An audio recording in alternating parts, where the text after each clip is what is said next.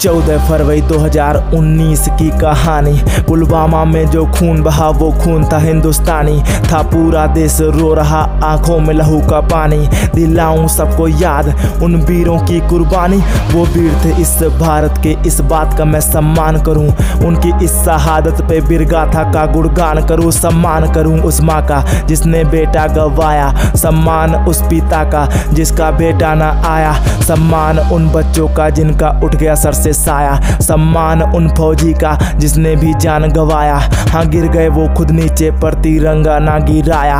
तभी तो आज मर के भी शहीद है कहलाया। वो चैन से कैसे सोए, जिसके चालीस बेटे खोए। रोया था पूरा इंडिया बदले का लगा के नारा। इस दिल को नहीं सुकून जब तक दुश्मन जाए ना मारा। कितने माँ के बेटे गए, कितनों के सर से साया।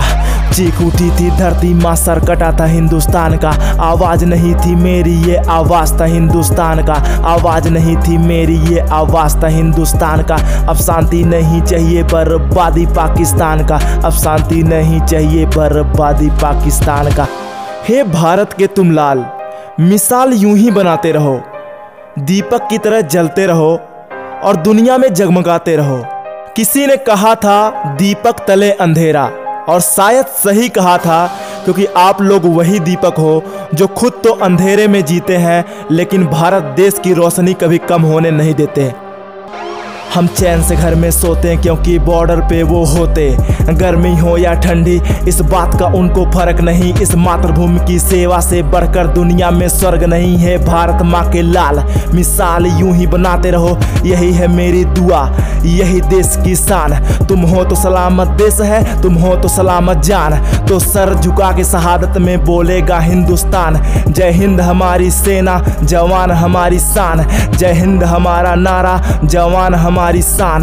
जय हिंद हमारी सेना, जवान हमारी शान। जय हिंद हमारा नारा, जय हिंद हमारा नारा, जय हिंद हमारा नारा और जवान मेरी शान। यह एक दिन की देशभक्ति नहीं, हर दिन का प्यार है।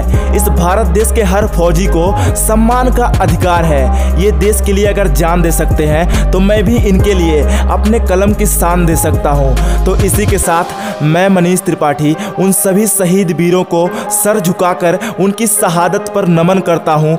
जय हिंद जय भारत जय जवान वंदे मातरम।